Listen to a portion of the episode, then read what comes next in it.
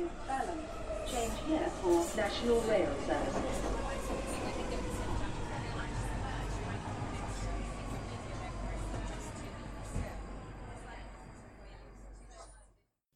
Bine te-am regăsit în stația Londra. Eu sunt Manuel Cheța de la manuelcheța.ro și tu asculti podcastul Un român în Londra.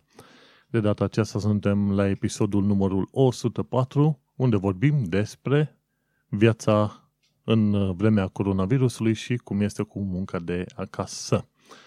Acest episod a fost înregistrat în data de 24 martie 2020, într-o zi de marți, în jurul orelor 21 și 16 seara. Așadar, bine te-am regăsit în epoca coronavirusului. Remarci că am zis ora 21 și 16 seara. Bineînțeles că nu ai 21 și 16 dimineața, dar asta este, oamenii sunt greșelnici, greșeala rămâne acolo. Și legat de greșeli mi-am uh, adus aminte de un, chiar acum, mi-am adus aminte de un uh, blogger care este și programator pe deasupra, care în tinerețile lui era un om prost și scrie articole vai de, vai de ele. Și s-a gândit acum la vârsta de 40 de ani de zile să se întoarcă în arhiva lui. Scrisă, ce știu, de articole scrise în urmă cu vreo 15-20 de ani de zile și să șteargă anumite articole care erau uh, cel puțin chestionabile și uh, lui s-a părut o măsură bună. Adevărul este că mie nu mi se pare ok ca în momentul în care a fost persoană publică, la un moment dat să ștergi tot felul de chestiuni care ți s-au părut ok sau edgy la vremea respectivă, ci mie mi se pare ok să menții articolele respective, să blochezi comentariile noi la articolele respective, să le marchezi ca arhivă și eventual să adaugi un disclaimer, să spui, băi, asta eram eu în urmă cu, 15, la, cu 15 ani de zile, eram un om prost, am scris articole de, tot, de toată bafta, dar nu uita să urmărești articolele mai noi ca să vezi și tu cum am evoluat de-a lungul timpului, dovada faptului că și un om prost poate să devină mai puțin prost odată cu trecerea timpului și un om se poate transforma dintr-o ființă probabil răutăcioasă, urâtă, orice vrei tu, într-o ființă ceva mai agreabilă odată ce i-au mai trecut tinerețele și prostiile din, din cap. Tocmai de aceea sunt uh, destul de multe situații în care greșesc în uh, episoadele de podcast și mențin acele greșeli acolo pentru că așa înveți. Tot căutând și editând ca nebunul de colo-colo, bineînțeles, nu te, nu te ajută extraordinar de mult, ci știind faptul că ai o greșeală pe undeva, încerci la un moment dat să o cureți, să îți îmbunătățești uh, comportamentul și așa mai departe. Ca regulă generală și pe blogul meu, în principiu, odată ce am trecut de la un an la altul, altul, sau cel puțin dacă au trecut șase luni de zile de la ultimul, uh, uh, să zicem, articolele care sunt mai vechi de șase luni de zile, deja din timp în timp mă pun și le marchez drept uh, uh, arhivă.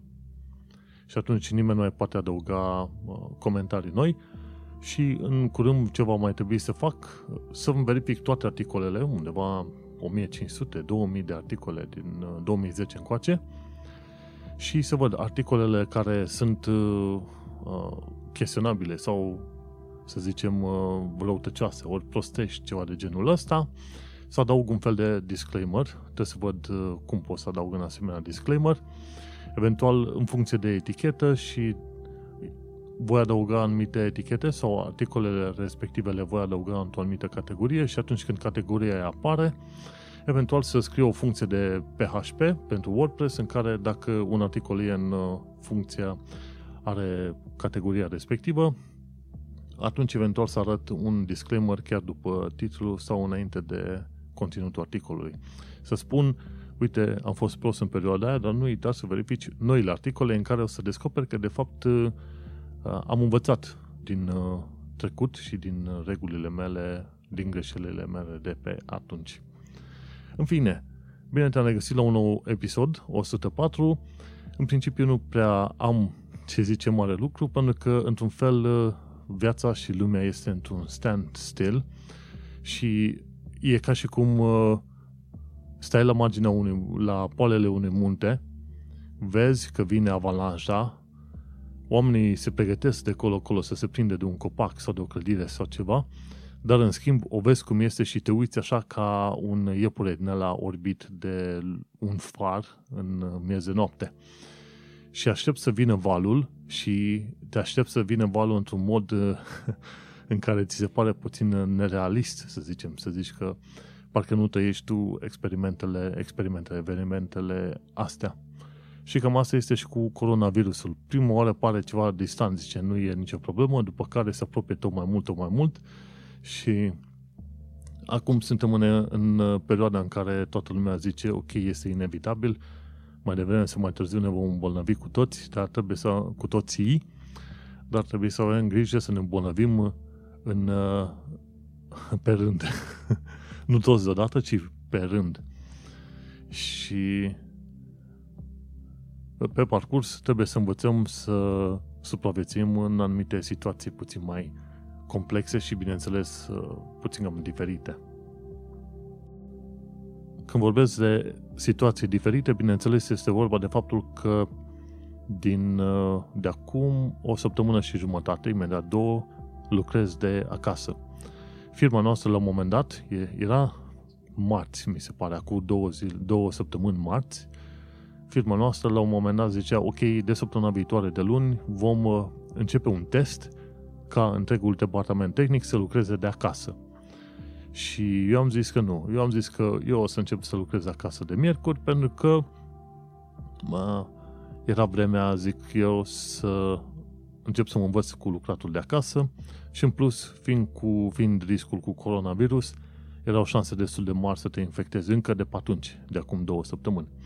Așa că am vorbit cu managerul meu, i-am spus, ok, vreau să lucrez de acasă și de miercuri încolo o să stau acasă, vedem cât de mult va, ne, va fi nevoie să stau acasă. Între timp am descoperit, bineînțeles, că toată situația asta s-ar putea să dureze șase săptămâni, ba chiar două, trei luni de zile și este foarte interesant pentru că eu nu sunt tocmai fanul muncitului de acasă.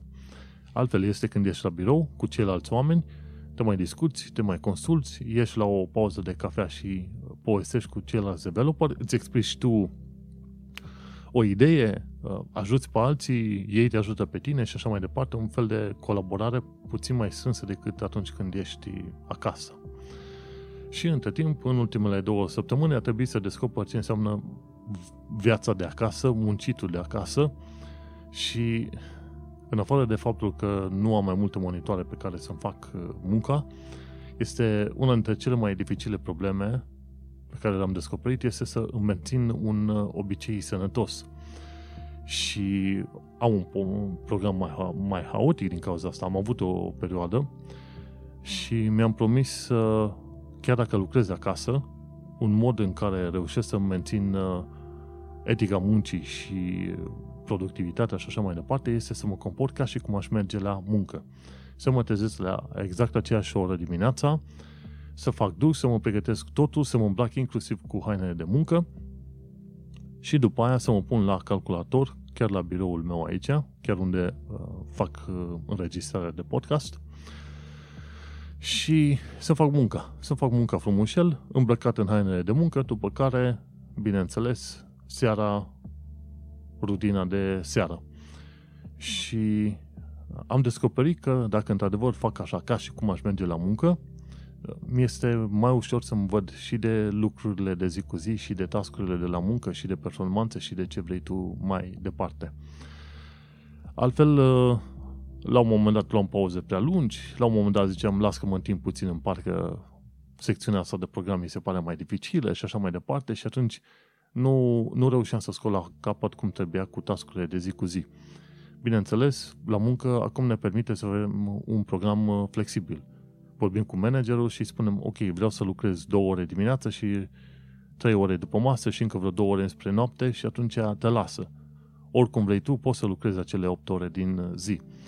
Însă, dar fiindcă oricum n-am pe unde să plec și n-am de ce să ies din casă, prefer să lucrez acele 8 ore în programul uh, normal, pentru că oricum majoritatea oamenilor lucrează în programul normal de la 9 la 5 jumătate. Și uite de cum, așa ajung să îmi fac munca foarte bine de zi cu zi și să am, uh, să zicem, performanța de care mă temeam să că o pierd, știi? Și, bineînțeles, pauza de masă pauză de masă, îmi lipsesc uh, pauzele de cafea, pe care le mai aveam cu colegii, să mai punem sala la cale, să mai aflăm chestii noi. Nu este tot una, pentru că nu, încă nu ne-am format obiceiul și cultura în așa fel încât atunci când vrem să vorbim cu un coleg, zic, hai să ne luăm o pauză de ceva, să pornim aplicația de Zoom, să facem un video call, să spunem, bă, ce mai știi de știrea X, ce mai știi de treaba aia. Încă lucrăm la crearea unui asemenea obicei, să zicem. Și probabil după ce ne învățăm așa și după ce ne învățăm să facem mai mult uh, live sharing în VS Code, ca să putem împărți codul și să ne urmărim unul pe altul cum scriem codurile, cred că atunci o să ne fie puțin tel mai, uh, mai bine. Ideea este că, la fel ca bug hunting, când ai probleme în program și trebuie să le rezolvi, și situația asta trebuie văzută ca un fel de oportunitate și nu ca pe o problemă de netrecut. Știi? Și atunci, dacă vezi un bolovan în uh, calea ta, ori îl spargi, ori îl ocolești, ori îl uh, sari.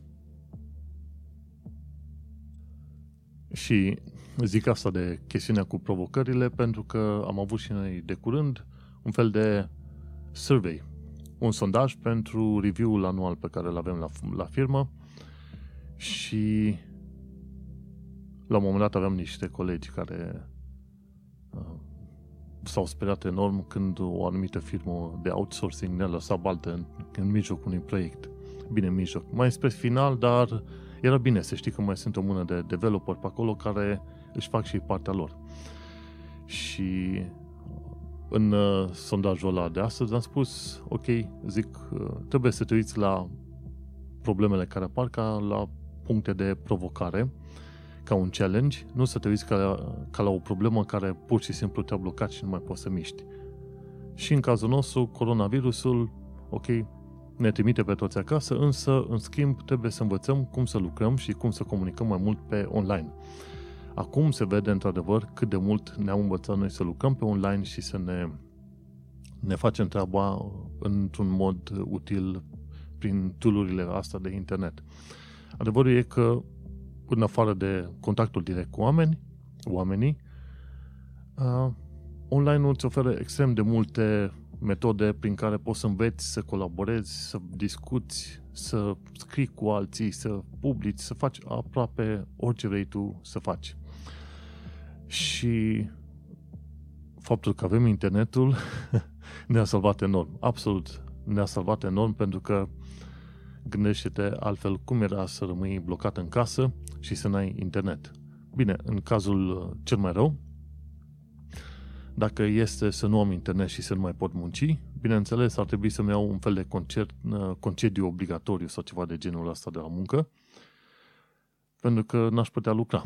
Și nici nu pot pleca într-un loc unde au internet ca să pot să lucrez, pentru că în momentul de față cred că nimeni nu te-ar accepta în casă lui, ori în uh, spații comune de muncă. Nu, nu ai voie pe nicăieri. Așa că, dacă n-aș avea internet, mi-ar rămâne telefonul unde am vreo 150 de cărți, aș putea citi luni întregi, fără să mă satur, ori dacă n-ar, n-ar fi nici curent electric, am cărți fizice pe care aș putea să le citesc timp de câteva săptămâni, poate chiar luni, avem vreo câteva zeci de cărți în uh, biblioteca noastră. Și uite-te că așa ar mai trece timpul, chiar dacă ar trebui să stau uh, pe acasă. Dar important că important este că avem internetul și nu vreau să se strice vreodată, pentru că îmi fac multe, multe treburi pe internet, plus că învăț și așa mai departe. Așadar, să zicem mersi că avem tehnologie și internet, pentru că coronavirusul, dacă ne lovea într-o epocă sau într-o societate în care nici măcar nu puteai să trimiți un mesaj către trei, cei dragi, să întreb cum a, f- cum a fost astăzi, uh, cred că nu ne convenea. De multe ori se compară chestia asta, virusul de astăzi, de acum, coronavirusul, cu pandemia din 1918, Spanish flu, cu gripa spaniolă. Și chiar au și zis, acum ce vedem e primul val. O să scadă în vară, dar valul puternic ne va lovi în uh, septembrie. Tocmai de aceea mă zic și eu că, cel puțin în momentul de față, sunt ca la bazele munte, baza muntelui, văd o avalanșă mică de departe, nu mi se pare extraordinară, dar totuși mă sperie, dar mă întreb ce se întâmplă când va ajunge avalanșa aia la mine în toamnă. Și atunci să ne, să ne țină uh, picioarele în loc.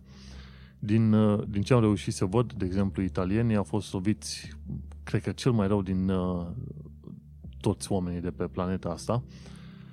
În ultimele câteva zile au murit între 500 și 800 de oameni pe zi. Pe zi. La un moment dat, cred că și eu ziceam și alții ziceau, ok, rata de mortalitate nu o depășește cu mult pe cea a gripei obișnuite și uite-te cât de mulți oameni mor în fiecare zi din cauza accidentelor rutiere. Da, pe țară, în principiu, zici că mor undeva pe la vreo 20.000 de oameni într-un an de zile din cauza accidentelor rutiere. În principiu, cam, cam aceeași este media. România, Italia, Franța, cam ăștia mor pe an. Pe an. În SUA vreo 40.000 dar este și o țară mult mai mare. Și uite-te că, în schimb, când te uiți la modul în care coronavirusul a omorât oameni, în ultima săptămână coronavirusul în Italia a omorât aproape 6800 de oameni. Și într-o singură săptămână, coronavirusul în Italia cel puțin a reușit să omoare uh, cât jumătate din an de accidente rutiere. Și dacă asta nu este de speriat, ei bine, trebuie să te gândești că în fiecare țară sunt, uh, bineînțeles, numere diferite, număr de oameni diferiți, uh, numere diferite de oameni care au murit, însă destul de mulți.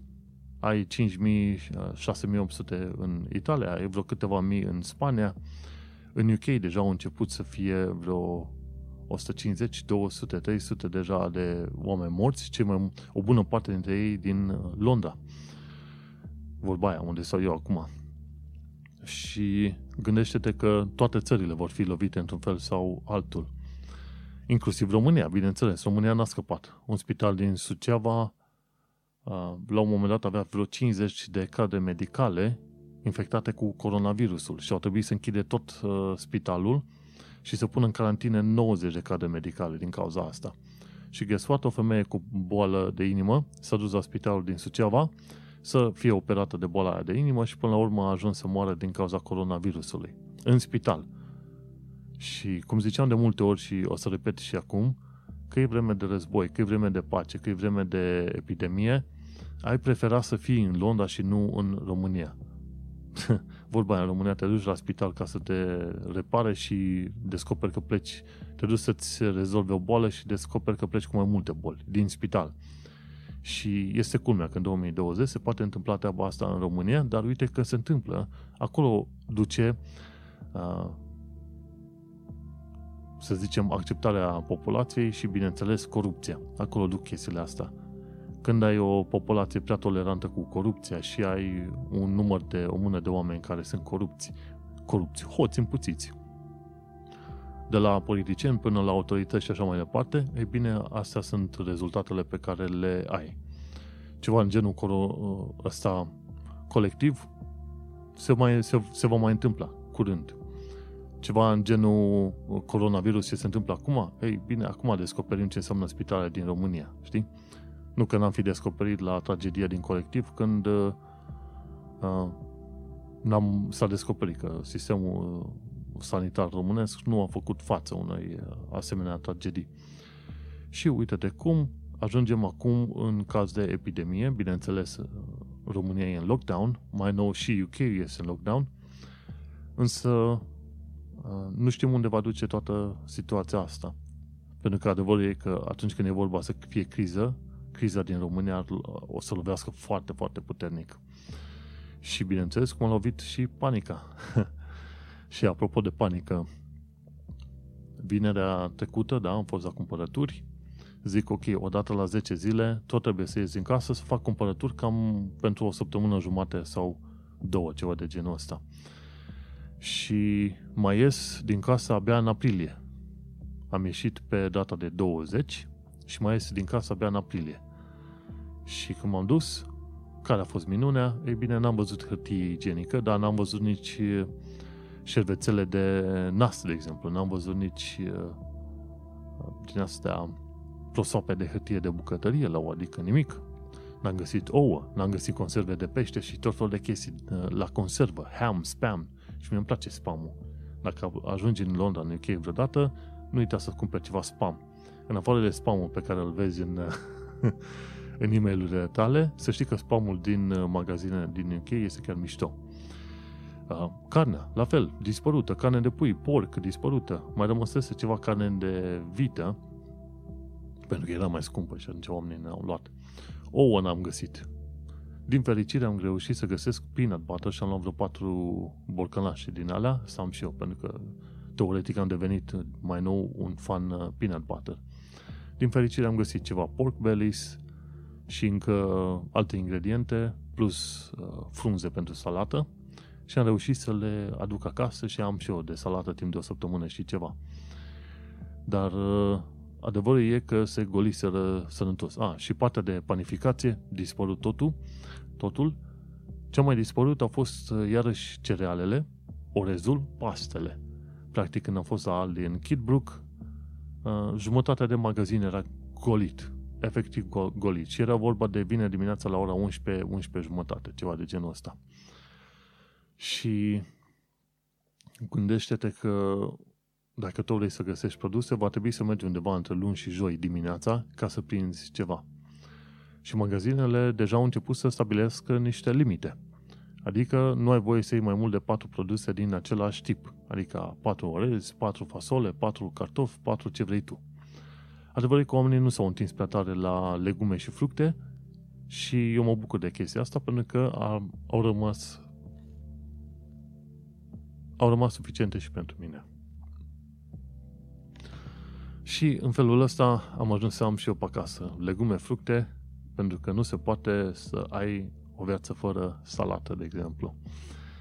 Și uite cum uh, am luat și apă, dar la apă care m-a măsurat, m-a uh, verificat, zice, ok, câte ai? 4 bidoane, ok, mai mult de 4 bidoane nu ai voie să iei. Alte chestiuni te, te lasă să mai iei mai multe, cum am văzut, dar cel puțin au o listă specială în care zice, ok, mai mult de 4 chestii nu ai voie să iei. Și uite-te cum uh, panic buying, cum ziceau ăștia, se întâmplă.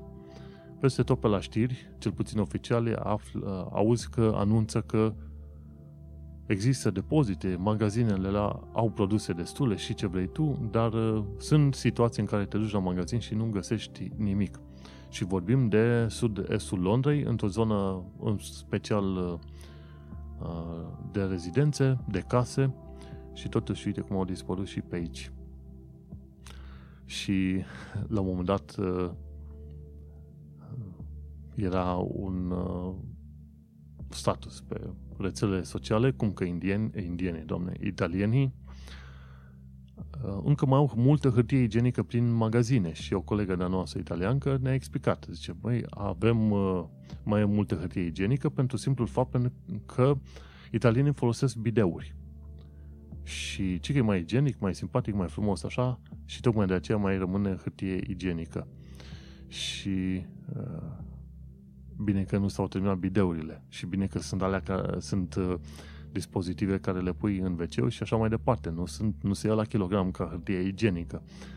Și probabil că după ce toată nebunia asta trece, probabil că mulți oameni din multe țări o să-și ia bideuri în, uh, în wc numai ca să se asigure că nu mai trec printr-o situație așa, așa de răhățoasă ca asta de acum. Și apropo de indieni, că mă încurcasem la un moment dat, am, am înțeles că de curând India, teoretic cea mai mare democrație din lume cu 1,3 miliarde de oameni, au stabilit și ei lockdown. Oamenii nu au voie să mai iasă din case. 1,3 miliarde de oameni. Imaginează ce înseamnă acolo oameni care să nu mai pe voie să iasă din casă. Gândește-te că și acolo sunt foarte mulți oameni săraci și locurile care au fost lovite cel mai puternic de coronavirus au fost uh, aglomerările urbane. Cei care sunt mai la sate și așa, ei au scăpat puțin mai, uh, mai bine, ca să zicem așa. Și de curând, o chestie foarte interesantă, am aflat că în Mexic președintele n-a, sta, n-a decretat niciun fel de stare de urgență, s-a dus, a pupat cu oamenii, s-a salutat cu toți, etc., etc., toată viața merge bine. Adevărul este că deja au fost constatate câteva cazuri de coronavirus și în ritmul în care oamenii ignoră sfaturile Organizației Mondiale a Sănătății, vei vedea acolo că Mexicul devine o nouă Italie. Măcar în Italia, a doua zi după ce au descoperit că e coronavirus, au blocat întreaga țară. Prima oară au blocat uh, Lombardia, partea de nord a Italiei, după aia au uh, blocat uh, toată țara. Și, și cu toate astea, spitalele au fost supra-solicitate și mulți oameni au ajuns să moară. Gândește-te, 600-700 de oameni au ajuns să moară pe zi. Deci, dacă ai vrea să faci comparație cu atacurile teroriste, ei bine, niciun fel de atac terorist nu a fost în stare să, să omoare atât de mulți oameni într-un timp atât de scurt, pe cum reușește să omoară coronavirusul ăsta. Și una dintre cele mai mari probleme cu coronavirusul este că nu avem vaccinuri. Și asta e mica mare problemă. Și atacă pe cei cu boli autoimune, pe cei bătrâni, cei care au alte boli și pune la risc pe cei cu astm. Ăștia sunt uh, atacați, ăștia. Și oamenii mai în vârstă. Se pare că tinerii și oamenii uh, tinerii, copiii, adolescenții sunt ok, și oamenii de vârsta a doua iarăși sunt ok. Cei de vârsta a treia sunt la riscul cel mai mare. Și bineînțeles e o chestie care te cam sperie. Pentru că din ce am înțeles eu, din uh, un număr mic de oameni, într-adevăr, se vor îmbolnăvi și vor uh, avea acea febră și vomă și ce vrei tu mai departe, iar din uh, acel uh, număr de oameni sunt șanse ca 10-20% să ajungă la spital. Iar din aia care ajung la spital sunt șanse mari ca o parte dintre ei să și moară. Așa că dacă nu ajungi la spital, s-ar putea să fie bine să corpul tău să își revină. Și chiar de curând, cine? Adina Maglan, de exemplu, ea a povestit cum a fost uh, experiența ei cu uh, coronavirusul, COVID-19. Ce s-a întâmplat?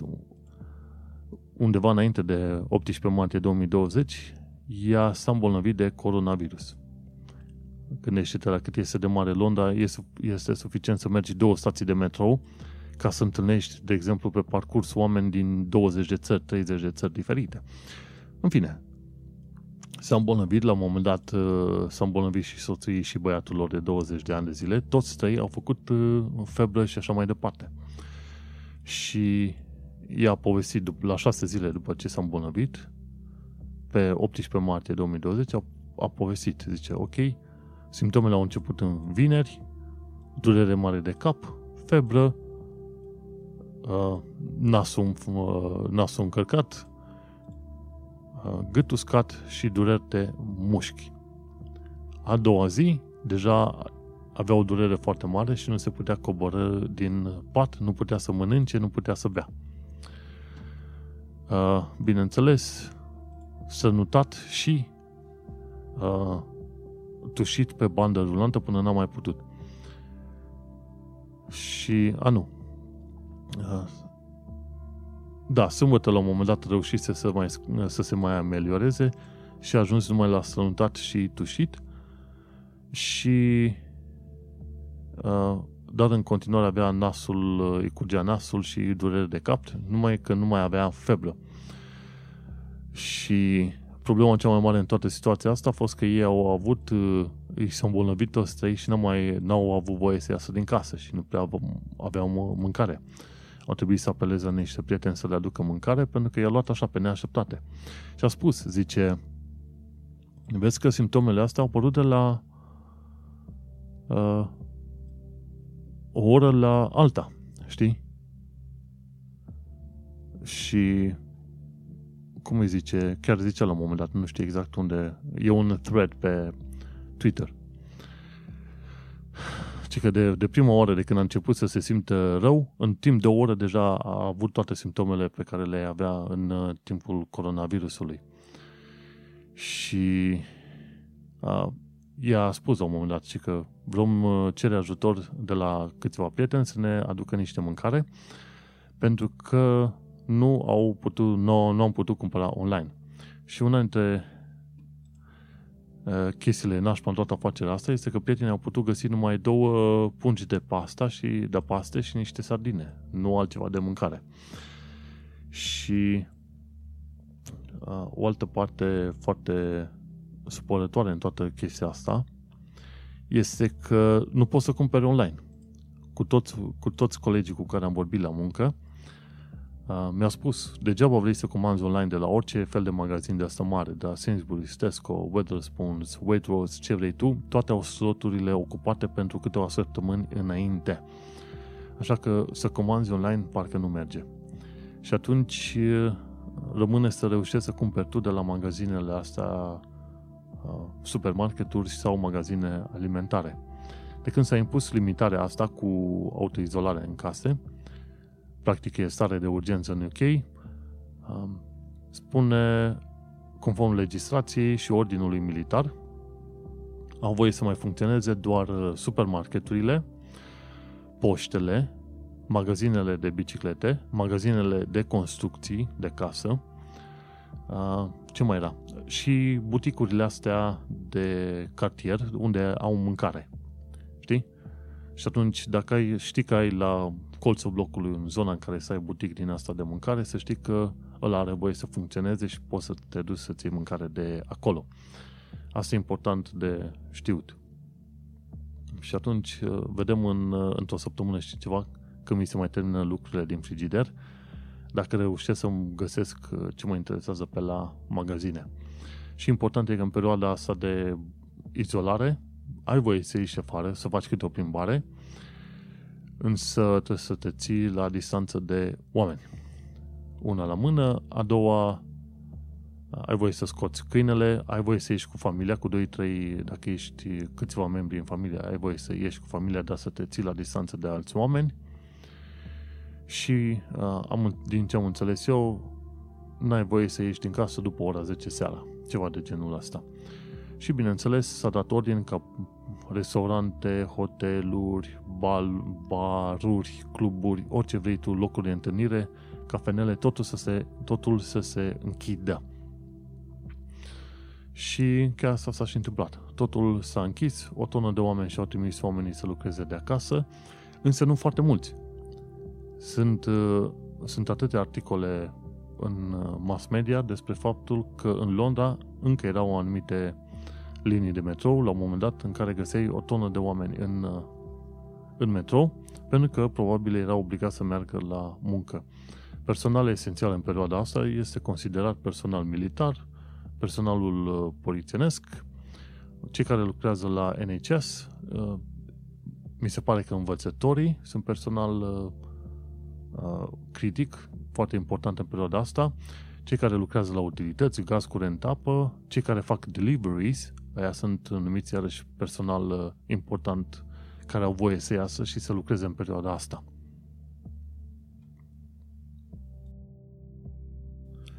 Era la un moment dat, mi se pare, patronul de la Sports Direct zicea că e important ca magazinul lui să rămână în continuare deschis, pentru că el are energy drinks și protein drinks și toate cele și asta ar trebui să clasifice magazinele lui Sports uh, Direct ca fiind esențiale.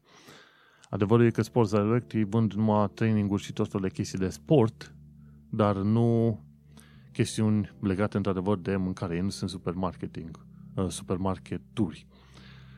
Uh, ideea este că ei mai au niște chestiuni de aia, proteine, ce vrei tu, dar alea sunt suplimente, niște cum ceva de bază de trăit, știi? Dar asta îți arată modul în care unii oameni uh, caută să ignore și să fie uh, oameni de constituție morală complet îndoielnică, chiar și în momente din asta.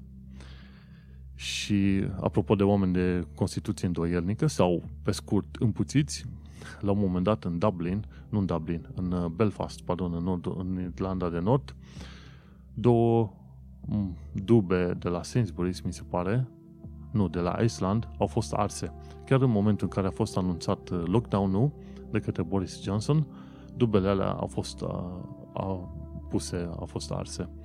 O altă chestie ce s-a întâmplat, ce a circulat în perioada asta, este faptul că o muncitoare la NHS, la sistemul de sănătate, s-a descoperit că cu bicicleta lipsă. Cineva îi furase bicicleta și ea evita, de exemplu, metrou, mașini și așa mai departe să meargă la muncă, ea mergea cu bicicleta și acum rămăsese fără bicicletă. Și bineînțeles, trebuie să te gândești și să-ți aduci aminte că și în perioade din asta nașpa sunt oameni care sunt gata să profite de pe urma mizerii. Cum mai sunt inclusiv o tonă de hacker din ăștia care fac ransomware, în special la spitale.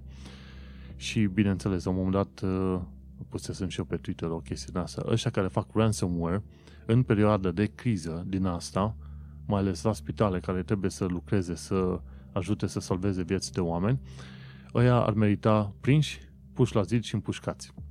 Pentru simplu motiv, pentru că atunci când uh, programul tău de ransomware atacă un spital, spitalul respectiv uh, nu mai reușește să folosească anumite unități. Poate au nevoie să folosească tot felul de chestiuni de fibrilatoare, defibrilatoare, ce vrei tu. Ale merg, bineînțeles, fără computere, dar uh, cine știe ce alte sisteme sunt blocate și din cauza ajung să moară oameni. Nu numai că blochezi sistemul respectiv ca să nu mai poate fi folosit, tu de fapt uh, omori oameni. Și în asemenea situație, fiind o situație excepțională, aș considera că ar trebui să existe o mână de counter-hackers, să-i descopere pe aia, să-i dea pe mâna autorităților și autoritățile să facă, bineînțeles, un mod, într-un mod foarte nedemocratic, un exemplu din uh, ei. Și uh, asta îți aduce aminte din nou faptul că oamenii sunt în stare să facă multe măgării, multe mizerii, chiar și în momentele cele mai rele ale istoriei. Bineînțeles, pe partea cealaltă, aflăm că totuși există o altă mână de oameni care sunt gata să facă lucruri foarte faine în vremuri uh, dificile. În UK, uh, în foarte multe locuri, la consilii locale, prin vecinătăți, s-au stabilit grupuri de voluntari să ajute în special oamenii la risc, oamenii în vârstă, cu mâncare, cu, alt, cu mâncare și medicamente. Și chiar de curând, guvernul UK a lansat un apel către voluntari. Au nevoie de minim 250.000 de oameni care să ajute sistemul de sănătate NHS în uh, administrarea cazurilor de oameni izolați la casă, în special bătrâni, și să-i ajute cu mâncare, medicamente și ce vrei tu. Astea, ăștia 250.000 sunt în plus față de grupurile de voluntari stabilit, uh, stabiliți pe zone locale, pe consilii locale. Și asta e un lucru extraordinar de fain. Și am văzut că foarte mulți oameni au trimis și au transmis mai departe faptul că trebuie să stea toată lumea în uh, casă. Și asentimentul general este că Boris Johnson trebuia să anunțe blocajul ăsta acum o săptămână, nu uh, ieri, de exemplu. Însă, bine că până la urmă se iau niște măsuri, ideea este că chiar dacă UK este mai, mai lent în a lua asemenea măsuri, mai devreme să mai târziu știi că ei uh, fac uh, ceea ce trebuie făcut. Și, bineînțeles, uh, există și un plan din ăsta de vreo 330 de miliarde de lire să ajunge economia. Sunt tot felul de firme care vor fi ajutate cu bani, cu împrumuturi în alea uh, mă gândesc unele dintre ele nerambursabile prin care angajații să poată fi menținuți în uh, locul de muncă. Și tehnica generală este că mai bine acum cheltui niște bani ca să menții în picioare niște firme decât uh, firmele alea să cadă, să dea kixul și mai apoi să ai o economie total distrusă după ce tot valul ăsta cu coronavirusul trece. Așadar că decizia lor de a ajuta o tonă de firme este uh, binevenită. În toată afacerea asta este, se, se pare că până la urmă au fost uitați freelancerii. Freelancerii, bineînțeles, o bună parte dintre ei în momentul de față s-ar putea să nu aibă locuri de muncă și vor rămâne pe din afară. Și sunt uh, tot mai multe apeluri către guvernul UK să ajute freelancerii în același mod în care firmele obișnuite sunt uh, ajutate cu tot felul de uh, finanțe și cash. Dar uh, vom trăi și vom vedea. Adevărul e că lucrez de pe acasă, este bine, m-au învățat și așa mai departe, însă este o situație incertă și este o situație foarte enervantă, mai ales că prietena mea, de exemplu, este în România. Ea s-a izolat în garsoniera ei acolo, este foarte bine, însă asta e situația. Dacă este să ajungă să se îmbolnăvească și are nevoie de îngrijire în spital, mi-e, mi-e teamă foarte mare pentru că n-am încredere în spitalele din uh, România. Cum am zis de multe ori, în, în România o loterie extraordinar de mare. Sunt, uh, ai doar unul din 10 oameni care într-adevăr își dorește să muncească. Indiferent de oriunde te duce, de la polițiști, la medici, la privat, la orice vrei tu, doar unul din 10 oameni este într-adevăr dornic să muncească și să-și facă meseria. Unul din 10 oameni. E o loterie extraordinară. În UK ai mai mulți. Ai, să zicem, uh, poate 5 sau 6 din 10 oameni care chiar vor să lucreze, știi? E un număr mai mare decât în România. Bineînțeles, viața din UK nu este perfectă, dar uh, șansele să dai de oameni mai faini și mai muncitori și mai dornici de, de, de a-și face munca sunt mult mai mari în UK decât în uh, România. Și bineînțeles, asta e o problemă de societate. Asta este. Și grija mea cea mai mare nu este că la un moment dat mă îmbolnăvesc sau ceva, este că partenera se îmbolnăvește și nu are sprijinul cum, uh, cum ar fi trebuit să-l aibă acolo. Avea un avion programat în aprilie în prima săptămână, ăștia de la BA au uh, anulat avionul. Game over. și nu știm când mai reușește să ia un avion să îl vină în, să revină în, uh, în UK. Treaba este că la un moment dat, acum vreo două săptămâni, când văzusem deja că începe să fie mai groasă situația, chiar am uh, vorbit cu ea și am spus, ok, ia acum un bilet și vină în UK rapid ca să evităm valul ăsta mare. Măcar suntem împreună. Dacă este să se întâmple ceva, măcar suntem împreună. Și a ezitat să facă treaba asta pentru că ar fi plătit vreo 300 de lire pentru schimbarea biletului și să vină și zice, mă, nu, că vreau să economisez niște bani. Și uite că încercând să economisească niște bani, ajunge să fie blocat acolo poate chiar luni întregi. Nu știm când toată nebunia asta se termină. E posibil să reușească să vină înapoi în, abia în 1 aprilie, poate în mai, poate în iulie, poate în mai târziu de atâta. Și, bineînțeles, nu ne facem griji că nu, nu sunt bani de cheltuielă sau de asta, dar ne facem griji de alte situații mai, mai grave. Și chiar ce discutam de curând, trebuie să ai încredere, la fel cum de multe ori se pomenește în UK, trebuie să ai încredere și în intuiția proprie.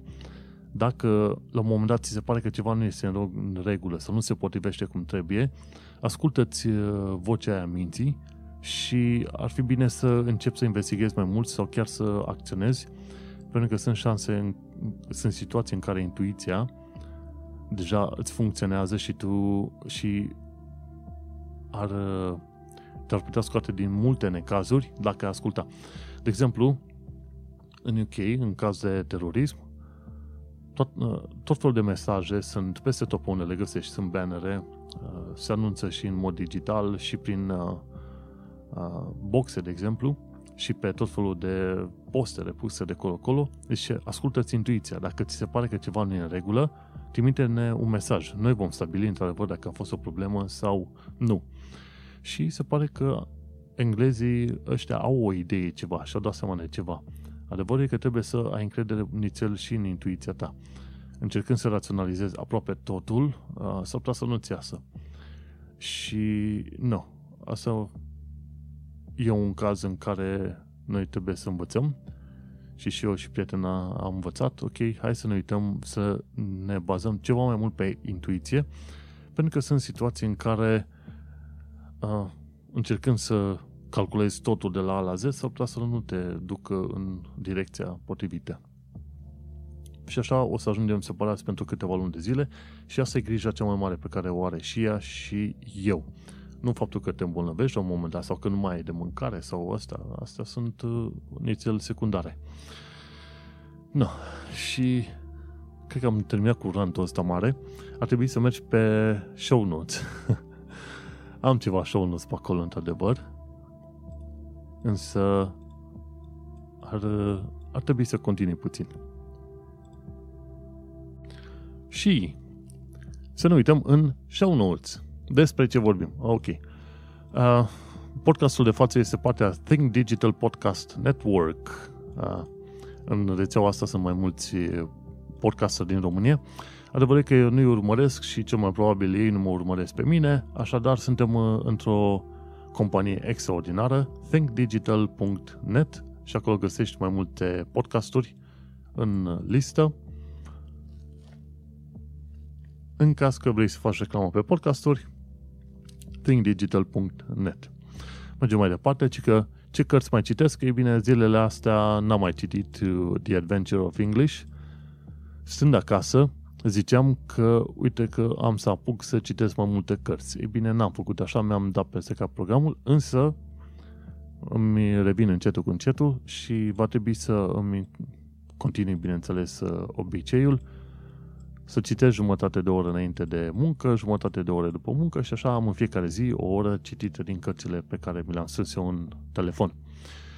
Actualitatea britanică și londoneză. Ce vorbim aici? Uite, în lockdown, magazinele încă au probleme cu produsele în supermarketuri și online. Ăsta e adevărul. Dar pe partea de online uh, am, un, uh, am primit un link și la partea practică acolo să vorbesc puțin el despre despre uh, tot felul de firme care totuși fac livrări online în perioada asta, numai că nu sunt firmele mari pe care le știi tu. Mergem mai departe. Ăștia de la Sky News au făcut cronologia pandemiei de coronavirus și se pare că până la urmă uh, chinezii s-au confruntat cu problema asta cu coronavirusul încă din decembrie anul trecut. Bun. Uh, coronavirus, Londra goală complet.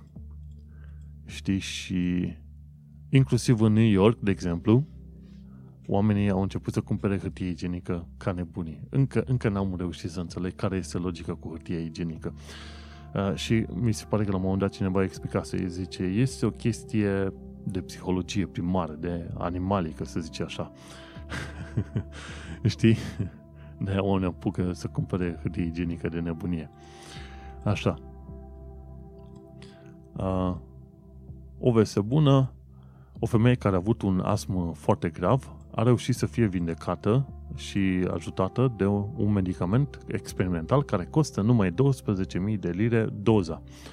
Medicamentul se numește Benralizumab. Benralizumab. Ăștia care fac medicamentele au niște nume din alea de nici nu știi de unde le, le scot. Băncile din UK trebuie să implementeze two-factor authentication. Asta e un lucru bun. Uh, alt lucru foarte interesant, în Tower of London, niște roboței au început să taie iarba prin uh, jurul Tower of London sau în curțile Tower of London. Uh, în loc să mai taie îngrijitorul, au roboței și este bine. Sunt cu patru roți micuți și taie iarba liniștit. Noaptea am înțeles. Așa, și o, o știre foarte interesantă, patronii de firme nu au făcut rezerve pentru momente grele, gen uh, Weatherspoons, e o, o asemenea firmă, și acum plâng pe la ușile guvernului UK. Și asta e o chestie bine de notat. Guvernul UK și tot felul de firme zic că oamenii care sunt dați afară din firme trebuie să aibă o rezervă de bani, să se susțină în caz că se întâmplă probleme. Dar se pare că firmele mari nu au chestia asta. Adică ele însele n-au o, o rezervă de cash. Adică ție cere ca angajat al firmei să ai tu un cushion, o pânză de protecție, niște bani să-i ai tu strânși, dar firma în sine nu are așa ceva. Știi? Și este o chestie... Uh, cred că pe viitor, când te angajezi la o firmă, poți să este o chestiune care poți să întrebi firma. Ok, băi, dacă vine un nou coronavirus, firma asta este în stare să mențină uh, oamenii angajați timp de câteva luni de zile prin lichide uh, rezervele proprii, ori, na, ori nu? Cred că e o, e o bună întrebare de avut în, uh, în lumina coronavirusului, pentru că, uite, patronul de la Weatherspoons le spunea oamenilor că ar putea merge la Tesco să lucreze și că, bineînțeles, are nevoie de bani de la guvernul UK pentru că ei n-au, n-au rezerve monetare. Și este o chestie foarte, foarte tristă. În uh, lumina coronavirus, cred că ar trebui să se implementeze și niște legi, și în UK, prin care orice firmă ai avea, este să fie obligată să aibă anumite rezerve pentru momente din astea dificile. Bun, ce mai aflat a fost că 10-20% dintre polițiștii din Londra sunt bolnavi sau obligați să stea acasă. Dai seama, coronavirusul deja a trimis acasă 20% din uh, forțele polițienești.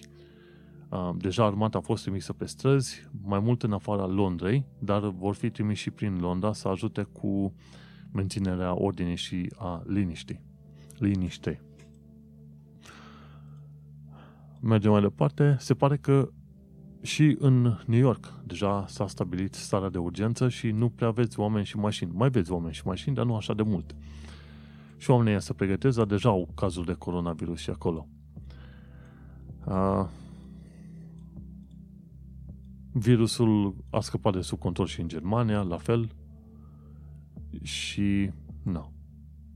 Tot legat de viața în sănătate din UK și Londra, pentru când o putea vizita, uh, o tante a făcut o prezentare cu East Dulwich. Toată lumea laudă East Dulwich ca fiind o chestie uh, pur britanică, cu case britanice, totul foarte mișto. Cred că o să-l vizităm și noi cu prima ocazie. Când o să fie prima aia ocazie? În câteva luni de zile. Uh, și la fel o să vreau să vizitez și Baker Street 221B ca zone de vizitat, pentru că Baker Street 221B este teoretic locul unde Sherlock Holmes are casa lui. Bineînțeles, în uh, real life, acolo la Baker Street 221B, este muzeul lui Shakespeare. Bun, și asta cu viața în sănătate în UK și Londra. Bineînțeles, uh, nu mai am la Brexitoză nimic. Brexitul e pe planul 200 în momentul de față. Uh, trebuia să-mi iau și eu săptămâna asta, altă trebuia să-mi iau pașaportul, că am vrut să mi-l schimb. N-ajung să mi-l iau pentru că n-am voie să ies din casă, efectiv. Uh, mergi doar să iei de mâncare, nu să te duci să-ți iei pașaportul. Așa că o să aștept să se ducă toată nebunia asta și după aia mi-au pașaportul. Pe scurt, din România, ce mai are rost? Adică te duci în spital și mori, în loc să fii uh, însănătoșit. Mi se pare că s-a deschis deja dosar penal pentru spitalul din Suceava. Așa mergem la informații practice. Coronavirus, uh, nu te panica, spală-ți mâinile, evită mulțimile și există șase motive pentru care trebuie să fim uh, optimiști. E un uh, tip uh, care este doctor, bine, e cardiolog, dar în principiu știe tot felul de chestii medicale. Are un canal de YouTube numit Medlife Crisis. Și el spune uh, șase motive pentru care sunt, trebuie să fim optimiști. Unul la mână, tu, dacă stai acasă, po- poți să protejezi pe foarte mulți oameni. Al doilea lucru, virusul nu se transmite la fel de puternic uh, ca uh, gripa, de exemplu. Tocmai de aceea se zice trebuie să stai la minim 2, 2 metri, că dacă tușește sau sănântă cineva, uh, stropia din sănutul tău uh, nu ajung mai departe de 2 metri. Și atunci se pare că coronavirusul se lipește de acei stropi, dar nu rămâne în aer, cum se întâmplă în cazul gripei. Și atunci uh, poți să te bucuri că măcar nu este exact ca gripa obișnuită, pentru că s-ar transmite mult mai puternic în cazul respectiv. Uh, și, bineînțeles, uh, copiii sunt în regulă și uh, oamenii de știință lucrează din plin ca să găsească un vaccin pentru uh, coronavirusul ăsta. E bine, mi se pare că abia pe la anul, prin vară-toamnă, va exista un vaccin. Tu îți dai seama, pentru un an și ceva, viața a suto, a miliarde de oameni este uh, pusă cumva on hold în timp ce căutăm să avem un vaccin și pe să fie distribuit peste tot. Apropo de milioane sau miliarde de oameni, gândește-te când lovește Mexicul. Ascultă bine că în Mexic va fi un ravagiu mult mai mare decât este în Italia. În Italia a fost atât de puternic pentru că în aceleași case în care stau tinerii, stau și bătrânii. Și ei uh, au, uh, sunt foarte sociali. Hai să ieșim la un uh, pub, la o cafea, la ce vrei tu și așa mai departe. Și tocmai de aceea au uh, atât de mulți oameni bolnavi. Chiar dacă au fost izolați, uite că foarte mulți oameni, pentru că ei au o viață socială mult mai strânsă, de exemplu, decât uh, britanicii. Dar gândește-te că și uh, mexicanii au o viață mult mai socială, mult mai prietenoși, mult mai decât italienii. Stau și se îmbrățișează, se pupă ce vrei tu pe bandă rulantă. Și atunci, dacă vrei să vezi un nou caz Italia, dar la puterea a doua sau a treia, așteaptă să se întâmple în Mexic. Și din Mexic se va propaga în America de Sud, unde va fi iarăși dezastru. Gândește-te că va fi din nou dezastru dacă ajunge în uh, Africa, de exemplu. Mai ales țările sărace, în, în special țările sărace, sunt întotdeauna lovite extraordinar de multe asemenea situații. Bun. Uh, doctorul Steve Novella de la Ba nu, pe Science-Based Medicine, un alt doctor, dar prieten cu Steve Novella, David Gorski, a scris un articol lung despre COVID-19 și ce înseamnă și așa mai departe. De acolo am uh, scos la, la iveală un uh, citat, ci că 20% din cei care vor avea boala vor, uh, vor ajunge în spital. Și 5-6% din aceia vor avea nevoie de ventilație mecanică. Și în principiu o parte dintre cei care ajung să aibă nevoie de ventilație mecanică s-ar putea să și moară. Gândește-te, cine are boala, boala COVID-19 sunt unul din 5 șanse să ajungă la spital. Și din, ca, din ăia care ajung la spital, 5-6% s-ar putea să aibă nevoie de uh, ventilație mecanică. Uh. Bun. Uh, și cam asta e bun de știut. La, ca informație practică și probabil o chestie foarte utilă pentru perioada asta, este de unde cumperi mâncare și comanzi online în vremea coronavirus. Articolul se numește Eating In in a Time of COVID-19 Ingredient Shopping și este, are în două părți. Este de pe site-ul rocketandsquash.com rocketandsquash.com și cred că dacă te duci pe site, e primul articol acolo, este Eating In, in the time, eating in, in the time of COVID-19. Și în uh, lista aia de pe rocketandsquash.com uh, în special pentru, mi se pare că e făcută pentru UK, pentru Londra. Și atunci spune, ok, uh, Farm Drop îți dă liste. General Delivery și Food Boxes. Îți dă Farm Drop, Food, Food Chain, Borough Market, Good 60, Apple Cole, Riverford și după aia Fruit and Veg. Natura, Chef Veg and Trimond, Pale Green, Pale Green, Pale Green Dot, Solstice, Food, Punterel și în Bermondsey. Da, astea sunt, uh, au și butchers, butchers și carne. Foss Meadows, Cabrito, Philip Warren, The Butchery Ltd, H.D. Walter, Piper, Piper Farms, pe Fishmongers, Pesky Fish, toate cele, și pe Bakers, îți, uh, îți dă tot felul o listă întreagă, și pe Dry Goods, ce uscat, lactate, băuturi, restaurante care încă vând uh, mâncare acasă, știi?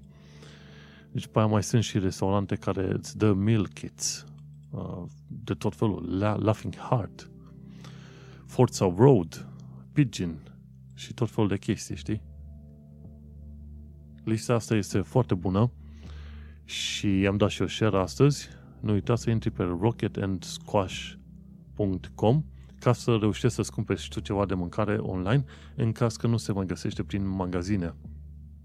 Este foarte importantă treaba asta. Articolul a fost publicat chiar pe 20 martie, când am fost și eu la cumpărături și n-am găsit tot ce m-a interesat să găsesc. și cam asta cu uh, informații practice. În principiu este cam subțire, dar uh, adevărul e că oricât de nașpa de rău este acum, s-ar putea să ne lovească mult mai rău, de câteva ori mai rău în, uh, în toamnă când revine boala în uh, forță. Și nu. Dacă te mai interesează să vezi din show notes pe manuelcheța.ro, te poți duce la să afli de unde vine limba scots, despre războiul irlandez de independență, de exemplu, poți să afli, învățând limba engleză, poți să afli, de exemplu, 50 de fraze deștepte în conversațiile în engleză, vocea activă și pasivă, prezentul continuu, accentul englezesc, reduc, reducții în limba engleză, one and gonna, shoulda, woulda, așa, și greșelile des întâlnite în limba engleză.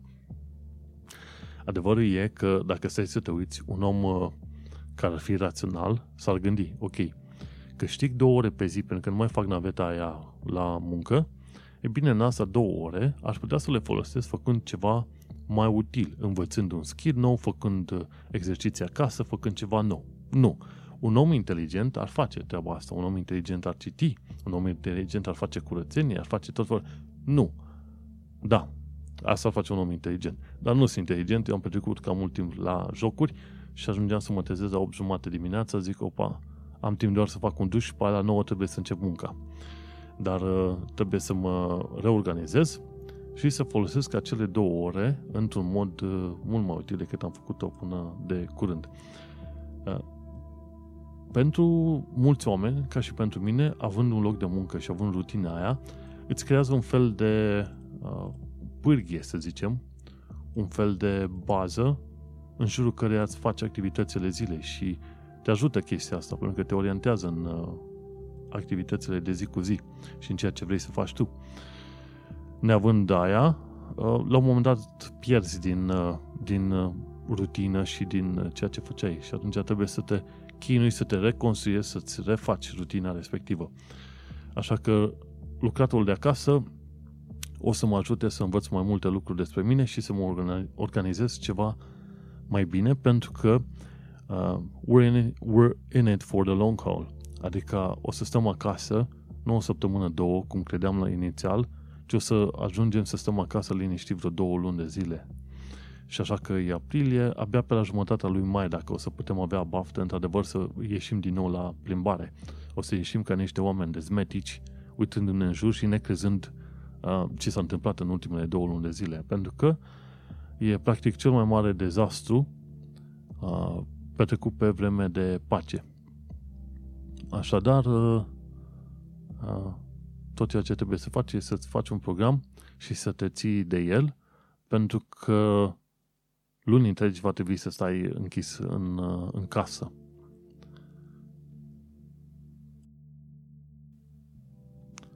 Și cam asta a fost episodul numărul 104 al podcastului Un român în Londra. Încă mai este un român în Londra. Pentru că dacă vor face alți români episoade de podcast, așa cum am înțeles, ar trebui să fie vreo două seturi de români care vrea să facă episoade de podcast chiar în Londra. Ei bine, aș fi unul dintre românii din Londra sau aș putea, aș putea spune primul român din Londra. Bineînțeles, ca podcast, nu ca altceva.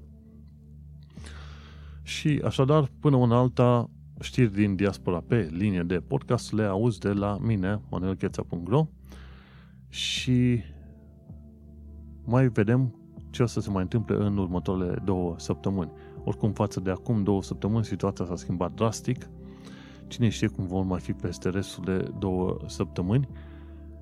Să sperăm că avem știri ceva mai bune, însă singurul lucru care este sigur este că situațiile vor fi mai rele și mai nasoale în următoarele câteva săptămâni bune, așa că mi-e teamă că o să vin cu vești destul de proaste în episodul 105.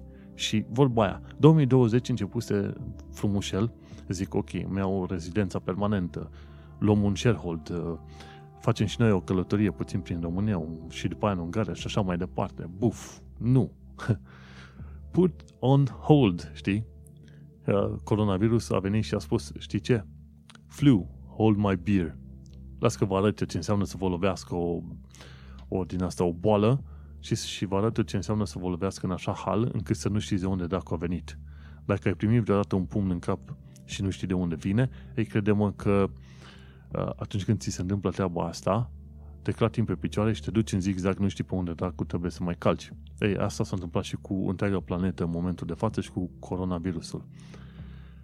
Așadar, uh, sperăm că ne mai uh, auzim în viață în următoarele episoade. Așadar, distracție mare până la episodul 105.